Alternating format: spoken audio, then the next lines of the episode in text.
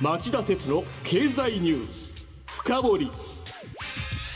皆さんこんにちは。番組アンカー経済ジャーナリストの町田鉄です。今日も新型コロナウイルス対策をして放送します。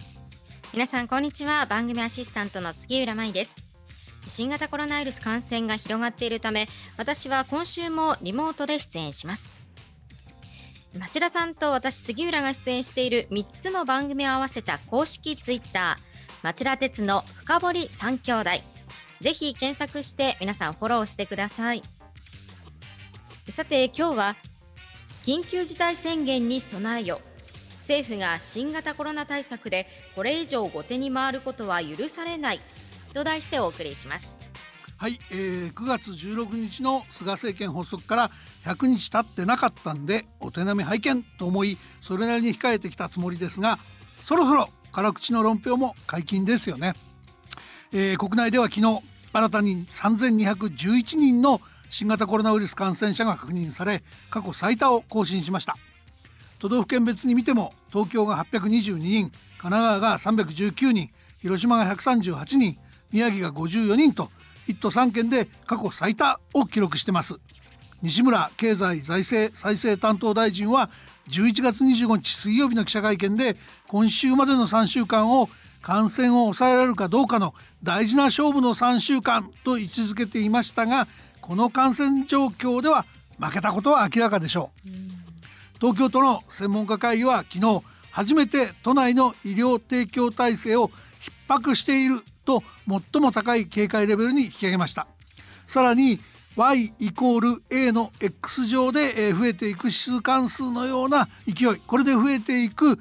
新型コロナウイルス感染症の増加ペースを考えると菅総理のこれまでの発言に反して遠からず春先のような緊急事態宣言が再び必要になる可能必要になる可能性も否定できません。そこで今日は今後のコロナ対策に求められるポイントを考えてみたいと思います。それでは CM の後早速町田さんに深掘ってもらいましょう。町田鉄の経済ニュース深掘り。資産運用をお考えの皆様運用は日本株式だけで十分と思っていませんか？話題のスマートフォン電気自動車インターネットでのショッピングなど周りは外国企業であふれています。大和証券ではお客様の資産に外国株式を加えた運用のご相談を承っております。アメリカをはじめヨーロッパアジアなど世界およそ20カ国の外国企業の株式に投資が可能で各種情報も豊富に取り揃えております。外国株式は対話証券。これを機会にぜひご検討ください。外国株式のお取引は株価の変動為替相場の変動等による損失が生じる恐れがあります。またお取引にあたっては契約締結前交付書面等を必ずよくお読みください。登録番号関東財務局長金融商品取引業者第108号の大和証券株式会社がお送りしました。今日の深掘まずは国内の新型コロナウイルス感染症の拡大状況をどう見るべきか町田さんの見方を聞かせてください。やっぱかなり深刻だと思うんですよね、えー、で昨日の東京都の動きが参考になると思います。おさらいすると都内の昨日の新規感染者数はこれまでで最も多い822人。これは前日の678人を140人以上も上回り2日連続の過去最高の更新でした今日も600人超えてますよね。えー、で都の担当者は全ての年代と都内の全域に感染が広がってしまったと述べ危機感をあらわにしたそうです。実際822人を年代別で見ると10歳未満10代30代40代50代60代70代と、まあ、要するに20代除く7つの世代で幅広く過去最多になってるんですよ。うん感染経路は分かっているんでしょうか？これがあんまり分かってないっていう感じなんですね。えー、あの822人のうち感染経路が分かっているのは43%の350人。で、えー、この人これはあの濃厚接触者がいるわけですが残りは 57%472 人がこれまでのところ感染経路が分かってないっていうことです。政府が呼びかけた勝負の3週間が今週終わったものの残念な結果になってしまいました新規感染者が減少に転じることは期待できないんでしょうか？これも東京都を例に考えますけどあの東京都は営業時間の短縮要請など対策を取ってるんですけど肝心の人の動きがそれほど減ったとは言えないのが実情なんですね。でこのままでは感染が減ることを期待することはできないという状況だと思います。で検査数が先月上旬の1日あたり4,000件程度から現在は同じく7,000件程度と大きく増えたんです。ですが、えー、検査での陽性率は先月下旬以降6%台の水準で推移してます。この点流行が広がっていなければ検査数が増えれば増えるほど陽性率下がるはずですよね。はい、ところが現実は下がってないので地域で感染が拡大していると見なさざるを得ません。でさらに感染経路がわからない人の割合が増えていることも深刻な問題なんです。っていうのは感染経路が不明の人の数や割合は都市部などで不特定多数が訪れる飲食店などを通じて市中感染が広がっている証と考えられるからです。加えてそうした状況を調べるべき保健所の体制の逼迫も反映しているはずです。保健所が調査できなくなれば感染がさらに広がりやすくなり一段と保健所が逼迫してさらに調査ができなくなるという悪循環も懸念しなくてはいけなくなってきますよね。うん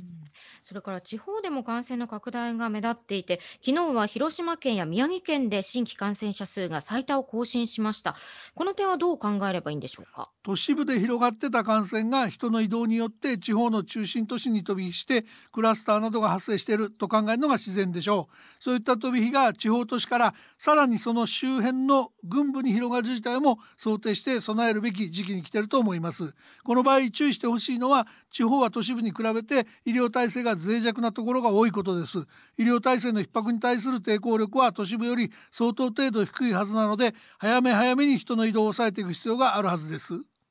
早め早めに人の移動を抑えていくために必要なことは何ですか？東京都でいうとすでに2段階で対策取ってきてまして最初は今週初めすでに昨日までの予定だった酒類を、えー、提供する飲食店とカラオケ店に対する午後10時までの時短営業要請を来月11日まで25日間延長することと全面的に応じた中小事業者に一律100万円の協力金を支給することを決めて公表していました。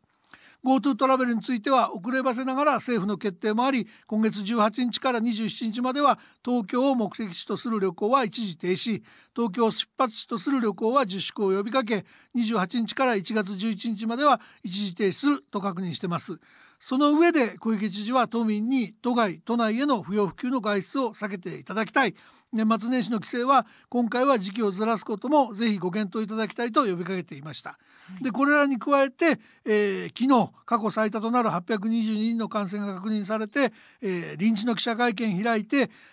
専門家から今のペースで進めば1日あたりの新規陽性者数が遠からず1,000人の大台に乗る可能性があると指摘されたと強調して年末年始コロナ特別警報を発出しました。こっちは具体的な取り組みとしてはいつもの小さなグループで過ごすこと、えー、久しぶりの人に会うことはできるだけ避けること。忘年会や新年会は避けること。帰省はできるだけ避けること。帰省する場合には2週間前から会食を控えることなどを求めてます。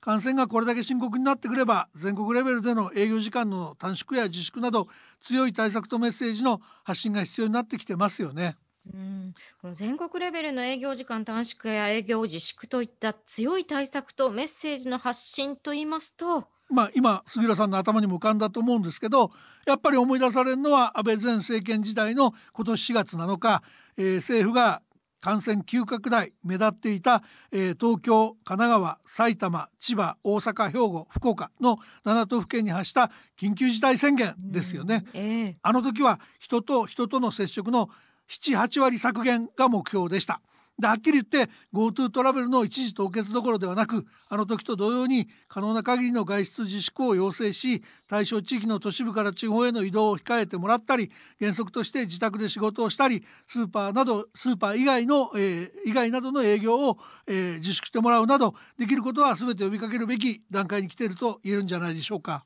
うんただ経済の落ち込みというのは心配されますよね。まあもちろん経済は落ち込むんですよ今年4月から6月と同様に GDP 国内総生産が年率で20%以上のマイナスというような悲惨な状況になってもおかしくはないでしょう。しかしねこの秋の3連休の旅行需要を大切にしたいとか旅行需要の刺激に役立っている GoTo トラベル事業を続けたいというこだわった結果が今の苦境につながったんじゃないでしょうか。えー、政府は GoTo トラベルが感染を広げたエビデンスはないと強弁してきましたけど人が動けば感染が広がるのはむしろ常識に近い話であの GoTo トラベルが感染を広げてないっていうエビデンスがない限りやるべきではなかったと僕は思ってます。中途半端なことをやっていては事態は悪くなるばかりでこれまでの経験がそれを裏付けてますよね。えー、えー、もちろん事業の継続が厳しくなるような旅行飲食事業者や失業者賃金減少に直面する労働者は多いでしょうから先に策定した今年度の第3次経済対策について経済の構造改革や国土の強靭化などコロナ危機に比べれば不要不急の予算は組み替えるべきです。コロナ対策は5.9兆円などと耳っちいこと言わず40兆円の財政支出の全額を充てるぐらいの覚悟が求められてるはずですよ、うん、そろそろ内外の失敗に学べということでしょうか。あとねマクロ経済っていうか通貨防衛の面からもあんまりのんびりやるのは得策ではないと僕は思ってますっていうのは、あのイギリスの医療調査会社エアーフィニティっていうところが今月8日に公表した新型コロナウイルスのワクチンが各国地域で普及し社会が日常に戻る時期を予測した調査があるんですけど、えこの調査によると日本の正常化はね来年じゃなくて再来年の4月で先進国で最も遅いと見込まれてるからなんです。であの原因はワクチン接種の遅れでそのイギリスやアメリカではすでに始まってるけどもあるいは EU も年内にできる見通しですけども日本は確固とした目処が立ってませんよね。これがネックになって集団免疫の獲得が遅れて日常に復帰する時期が遅くなるだろう日本は遅くなるだろうっていうんです。うんはい、であの日常に戻るのが最も早いっていうのはアメリカの来年4月カナダは来年6月イギリスは来年7月 EU は来年9月オーストラリアも来年12月とみんな来年なんですけど日本だけは再来年と。でこうしたその日本のその収束の遅れっていうのが現実になってくると今は円高気味で推移している円が一転して売り込まれて長期金利を引き上げざるを得ず赤字が膨らんだ財政の運営が一気に厳しくなっても全くおかしくないんですよね、ええ、こうした面も懸念されますから僕はコロナ危機を早期に収束させることを最優先にする。これが重要な課題だと見てます。以上今日の深掘りでした。今日は緊急事態宣言に備えよ政府が新型コロナ対策でこれ以上後手に回ることは許されないと題してお送りしました。番組への感想質問などがありましたらラジオ日経ホームページ内の番組宛てメール送信ホームからメールでお送りいただけます。またこの番組はオンエアから1週間以内ならラジコのタイムフリー機能でお聞きいただけます。さて町田さん今晩11時からの町田鉄の経済リポート深掘りはどんなテーマでしょうか？はいあの今夜はアメリカのバイデン政権誕生は核軍縮のゲームチェンジャーかと題して日本経済研究センターの特任研究員で長崎大学教授の鈴木達次郎さんにお話を伺います。それではこの後夜11時から再びお耳にかかりましょう。さようなら